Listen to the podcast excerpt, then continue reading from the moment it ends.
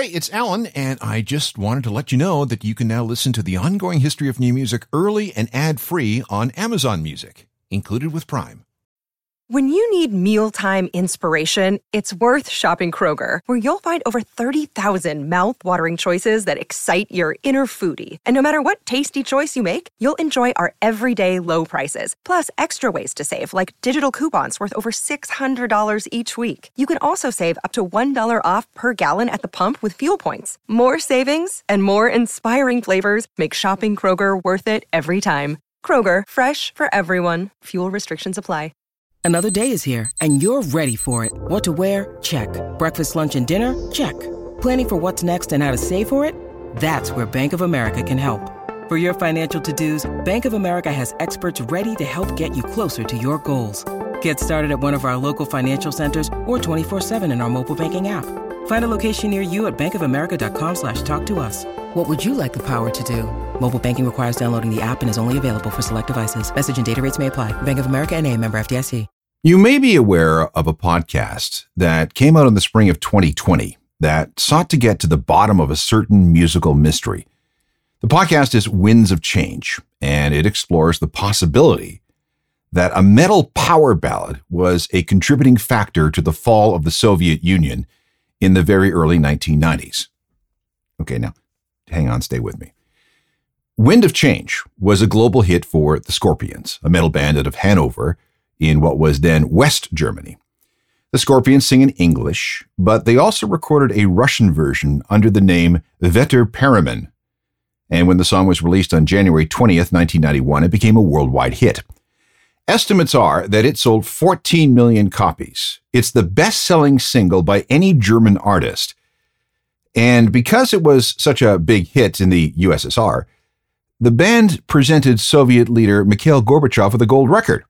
Even today, the song is a massive, massive hit among several generations of fans in Eastern Europe. For years, rumors swirled about this song. It is said that it was the product of a CIA operation designed to destabilize Soviet society with its message of change and revolution. And it worked so well that by the end of 1991, the Soviet Union had crumbled.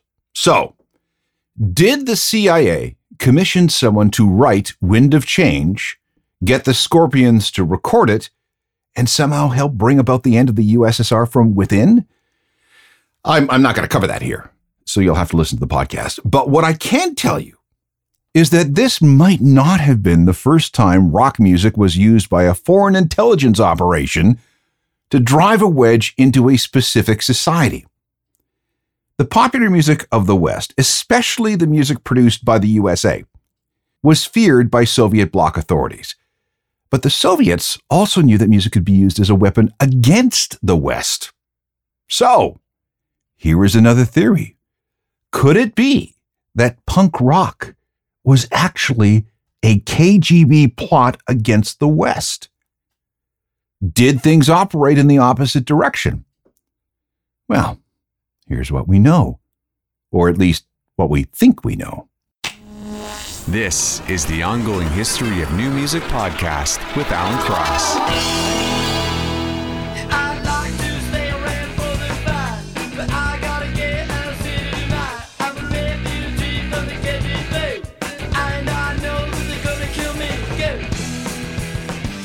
Canada's Viletones, one of the fiercest of the early Canadian punk bands with KGB. Hello again, I'm Alan Cross. And this is going to be a strange episode. We're going to go down a number of rabbit holes in the world of music and international espionage. The goal is to determine whether punk was the organic thing that we've always been told, or if it was a plot hatched against the West by the KGB. And if it wasn't a KGB plot, did they do something to aid and abet the social upheaval that came with punk rock? Now, not all wars involve guns and bombs. There's the whole concept of exercising soft power, which can be a very subtle and effective form of propaganda. And we need to start by examining how the West used its soft power, elements from its popular culture, against the Soviet Union during the Cold War. It's sort of a proxy war. Soft power involves burrowing into an adversary's society and psyche, using what looks like benevolent things. The US is very good at this, exporting its culture to all corners of the planet, creating demand for more of this capitalistic stuff. And at some point, the desire for Western or American goods and services undermines or replaces the desire for domestic material in these nations. The thinking is that oppressed people will see how much better the West has it and then start grumbling about their lot. Or maybe the population will absorb the messages in this material.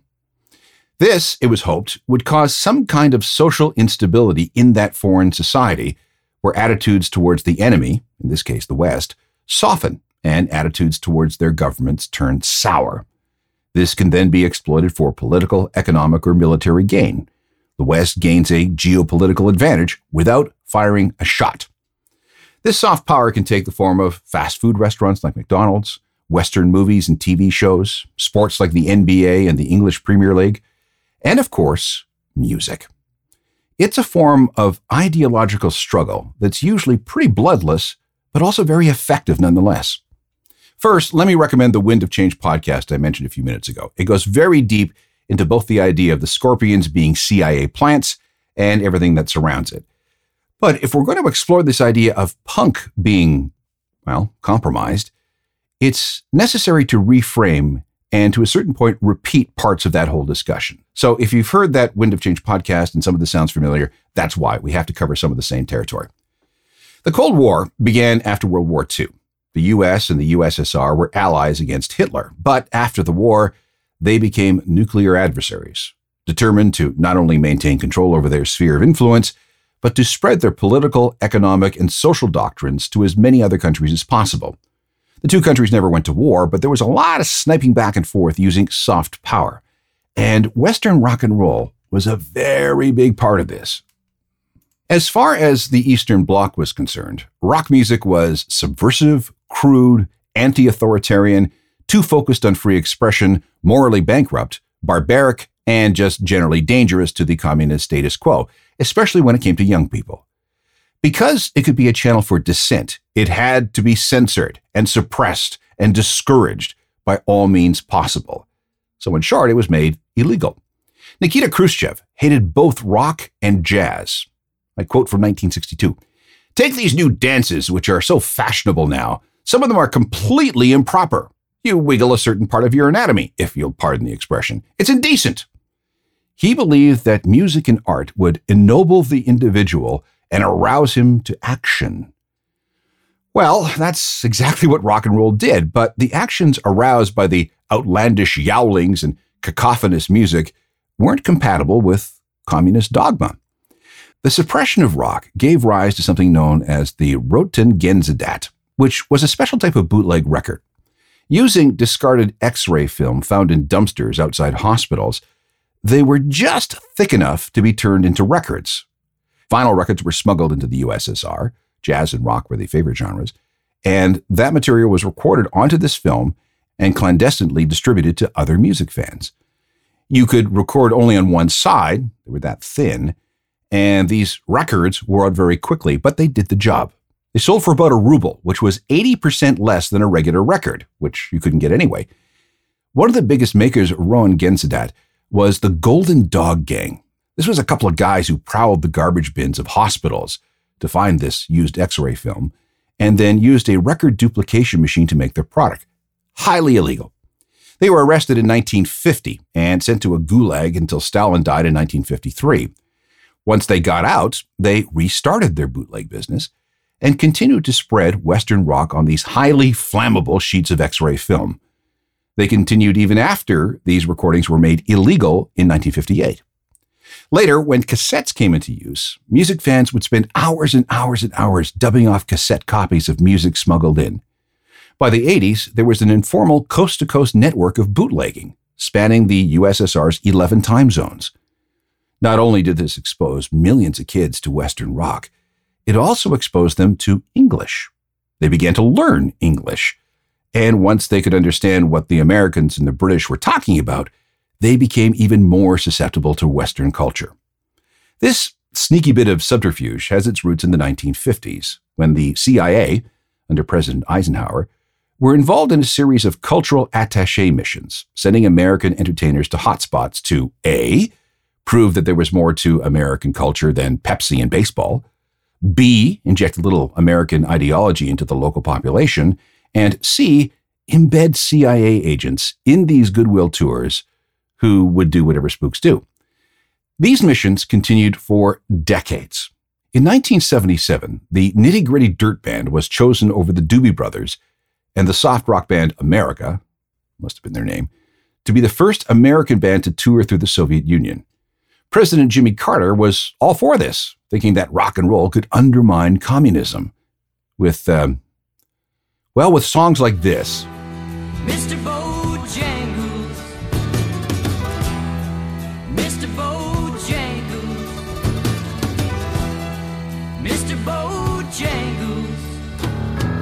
Dance. Yeah, okay, not, not very rock and roll, but they serve the purpose. That 77 tour was wildly successful among young people in Russia and the various Soviet republics. In fact, the demand to get into some of these shows saw the KGB totally overwhelmed. Now, there was a state sanctioned recording industry in the USSR. The label was called Melodiya, and at first, it would only record artists approved by the state. The first Soviet rock groups were Beatles and Stones sound alikes, emerging after 1964. There were two types of rock groups official vocal instrumental assemblies, seriously, that's what they were called, and unofficial amateurs, the inference being that they weren't good enough to be signed to the state label. Vocal instrumental assemblies got to perform and record. Amateurs could only be heard at clandestine house parties and through the exchange of cassette tapes. In 1968, the state commissioned the creation of an official rock band. Yeah, a Soviet rock band created by the Soviet state. They were a clean cut bunch called the Happy Guys, and they sang songs that said the world is fine and the USSR is especially great. Yeah, that didn't work. Then the authorities had an epiphany. If they couldn't stop rock, they could at least try to limit its bite, to control its musicians and fans alike, under KGB supervision, of course. So, starting in 1969, the KGB got into the club business. Anyone who wanted to play these KGB music clubs had to be approved by the state. Music, lyrics, clothes, the overall image, and the touring schedule. In short, they had to be official bands, not amateurs. And everything was not so secretly run by the KGB. The most famous of these KGB rock clubs was in Leningrad, which opened in 1981. Any band who wanted to play there had to audition before a bunch of dour men in suits who also supervised each performance from a spot on the balcony. In spite of all that, though, it became the center of Soviet rock and thus highly influential until the place closed down in 1991. Word and many bootleg cassettes traveled fast, and by 1987, there were at least 160,000 amateur groups in the Russian Federation, the largest of the USSR's republics. Meanwhile, state approved DJs started spinning in state approved discos. So, yeah, the, the Soviet Union tried to keep a very, very tight leash on music. But things started to loosen. By 1980, under supervision from the Kremlin, state recording company Melodiya started bootlegging recordings by the Beatles and the Rolling Stones. Yes, this was intellectual property theft, but the Soviet Communist Party was essentially doing exactly what the CIA wanted them to do distribute Western music and soft power to the population. And when Mikhail Gorbachev came to power, things loosened up even more, and amateur rock bands were given more leeway. Why? Well, Gorby was a big Elvis fan. He apparently had the feeling that if the young people of the USSR wanted rock and roll, well, then they should have some. Not all of it, but some. That same year, 1985, a list of Western musical acts were circulated under the title Not Recommended Music. Next to each name was a reason why this music should not be allowed in the USSR. Here we go. Pink Floyd, interested with the foreign policy of the USSR in Afghanistan. Van Halen, anti Soviet propaganda. The Stooges, I think they meant Iggy Pop and the Stooges, violence. ACDC, neo fascism and violence. Here's my favorite The Village People, violence. My second favorite, Julio Iglesias and neo fascism. And this band terrified the apparatchiks. The Talking Heads, due to their apparent love of spreading the myth of Soviet military danger in songs like this. I guess.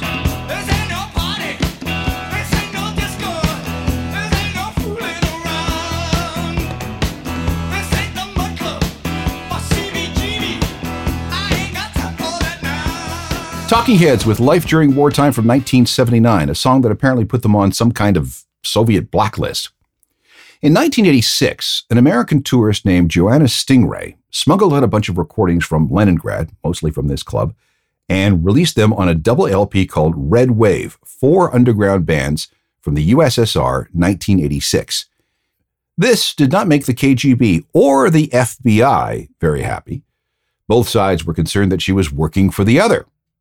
Didn't help that she often carried a video camera around Leningrad, trying to document as many local rock bands as she could. Here's a sample. This is a band called Aquarium, and the song is Ashes.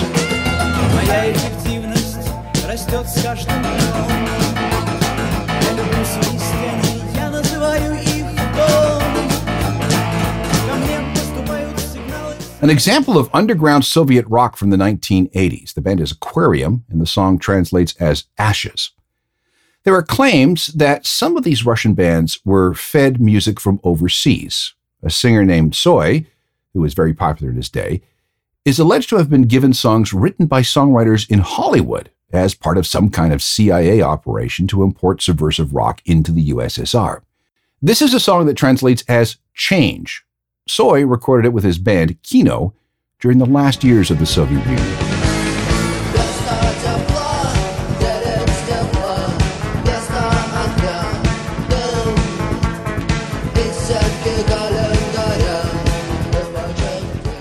Kino and their singer Tsoi from 1989. The song is called Change. And yes, it did become something of a political rallying cry in those fast changing days of 1989, 1990, and 1991. So, long story short, rock and roll infiltrates the Soviet Union, the kids go mad for it, and the music and its message undermines everything that the communists hold dear.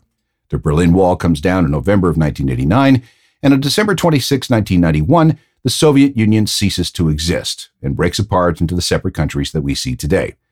This also encompasses the story of the Scorpions' Wind of Change story, which is told in that podcast of the same name. Now, to review the podcast, the allegation is that someone at the CIA had the song written, passed it to the Scorpions, who recorded it and had a big hit, especially in the Eastern Bloc. And the notions of freedom contained in this song swept the region, leading to the ultimate dissolution of the Soviet Union and authoritarian regimes behind the Iron Curtain.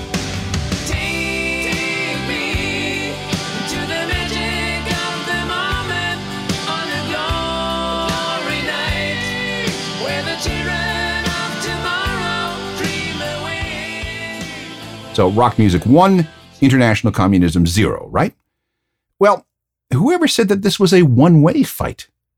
Did the Soviets try to influence the West through the promotion and manipulation of pop culture? Did they screw with our music like we used our music to screw with them? Well, maybe. Don't go away. Just as the West sought to undermine Soviet communism with soft power, the Soviets tried to mess with the West. A big part of the effort were what were called friendship and cultural relations societies that were used as instruments of propaganda. This included tours by Soviet ballet companies, classical music ensembles, and dancing bears in the Russian circus. Hundreds of such delegations were sent westward through the 1950s and 60s. These shows of cultural force said, See how sophisticated we are? Soviet society, so advanced when it comes to the arts. Meanwhile, every single one of those delegations had KGB operatives embedded within. So, yes, there was a lot of spying, but pretty much everybody knew that. This program seeks to uncover evidence of another form of Soviet cultural export, or at least, let's call it encouragement. Just as the CIA is alleged to have infiltrated and subverted Soviet communism by careful use of rock and roll, the KGB might have done something similarly destabilizing in the West using, wait for it, punk rock. Okay, could could this actually be true? Disco in Moscow.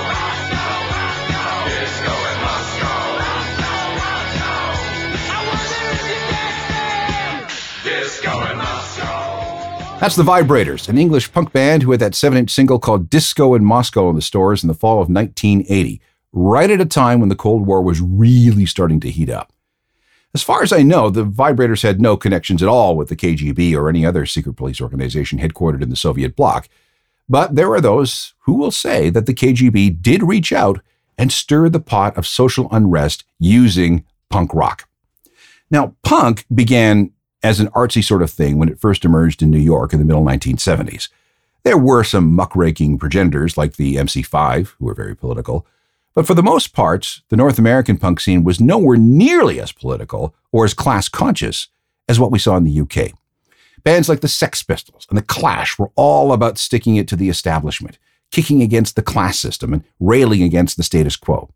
There was no way that the KGB, the Stasi, or any other secret police organization from the Eastern Bloc were unaware of the potential for punk to destabilize the UK and perhaps all of Western Europe. The KGB would have also had their fingers in violent political activists like the Red Army faction in West Germany, the Red Brigade in Italy, and any number of leftist organizations committed to revolution. And there were nationalist organizations like the IRA in Northern Ireland, waging war in the UK. The aims of these groups were to do serious damage to the reigning political and capitalist system. Thoughts that were often shared by punk bands. Maybe these bands didn't go as armed resistance, you know, planting bombs and kidnapping politicians. But there were some sympathies there. Could the Eastern Bloc's aim be furthered by encouraging these bands to do more of what they were already doing? What's that saying? The enemy of my enemy is my friend?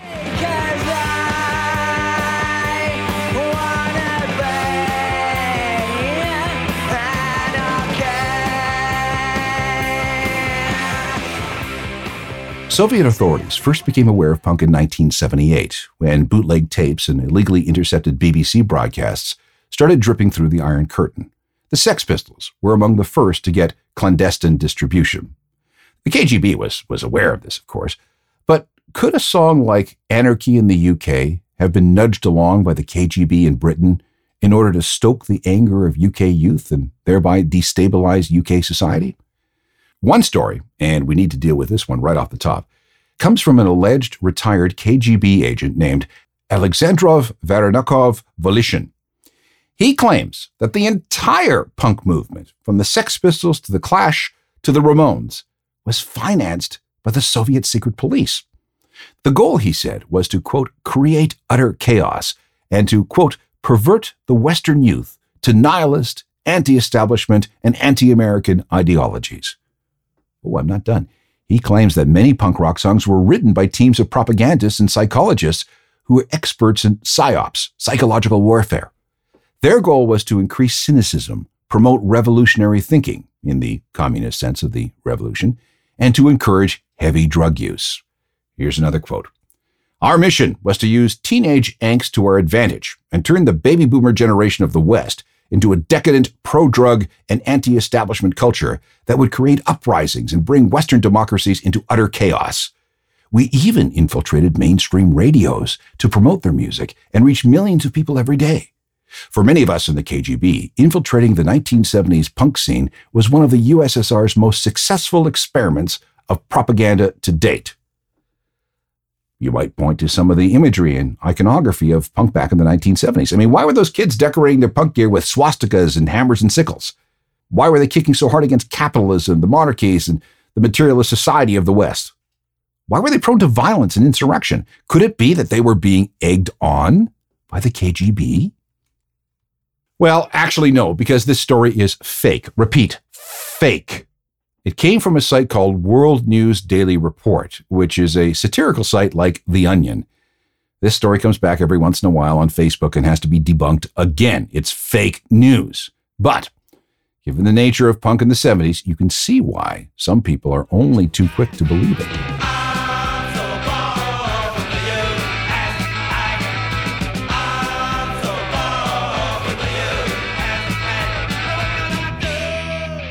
The Clash from 1979 and I'm So Bored with the USA. Just because the tale allegedly told by this alleged retired KGB agent is false, doesn't mean that the KGB didn't get into the punk game to foment hostility. They most certainly did. And this brings us to a UK band called Crass. And according to them, they were most definitely courted by the KGB. More of that story next. We are trying to figure out if the Soviet Union, specifically the KGB, had any hand in the development and spread of punk music in the West in hopes of destabilizing capitalist society. Well, did they? They certainly tried. This brings our story to an anarchist punk collective called Crass, who enjoyed hitting back at the establishment in all its forms. They were particularly angry at the policies of Margaret Thatcher, and here's one of their songs called Bloody Revolutions.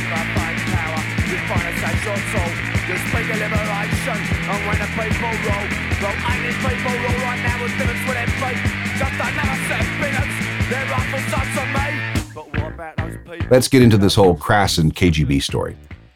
They met up with a former skinhead turned sailor who had just returned to England after a tour of duty in the Falkland Islands. Remember that war? He told stories of how crazy things had been. Some of what he said was genuine classified information, material that was being kept secret from the general public. Based on what they heard from this sailor, Crass, who wrote it down, they took notes, came up with the idea of cutting together some speeches by Ronald Reagan and Margaret Thatcher to make it sound like a phone call between the two of them sometime, allegedly, in 1982. It's a little hard to make out because it was created to sound like some phone wires got crossed somewhere.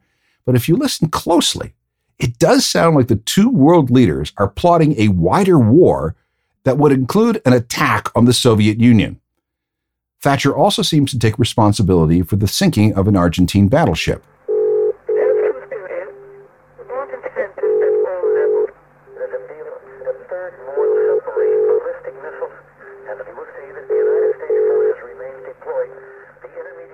Crass secretly sent that tape out to newspapers all across Europe as a joke. A few weeks later, the joke was discovered and they were exposed. Fine, haha. They still have no idea how the tape was traced back to them, but whatever, the jig was up. But it did not stop there. For more than a year, the tape was discussed by both the CIA and MI5. Okay, so was this a punk band and a crude attempt at causing trouble? A prank? But what were their motivations? Could they have had contact with Russian agents that put them up to this? Some people within the British intelligence apparatus believed yes, it was possible, if not likely. And if it wasn't the Soviets, was it operatives from Argentina, the country the UK fought over the Falklands? MI5 opened a dossier on the band. It was kept secret for 30 years. The band had their phones tapped. Plus, intelligence spooks from the CIA looked at the tape and opened an investigation. The Pentagon took notice too. Adding even more smoke to this was documentation that shortly after the hoax was uncovered, Crass was invited to a meeting at a supposed Russian literary magazine in London. Gets weirder still. Crass started getting courted by all sorts of shady organizations, including the real KGB. Reps from Germany's vicious Baader Meinhof group turned up in their back garden. Do you have anything else you could offer? Did they need any assistance? Do you know anything else that could be of interest to us? Even the IRA sent word that they shouldn't worry because they were watching their backs. Crass admits that they were terrified. Their prank had turned into something genuinely dangerous to them, their country, and the West in general. Remember, it is not wise to fool with the country's national security apparatus.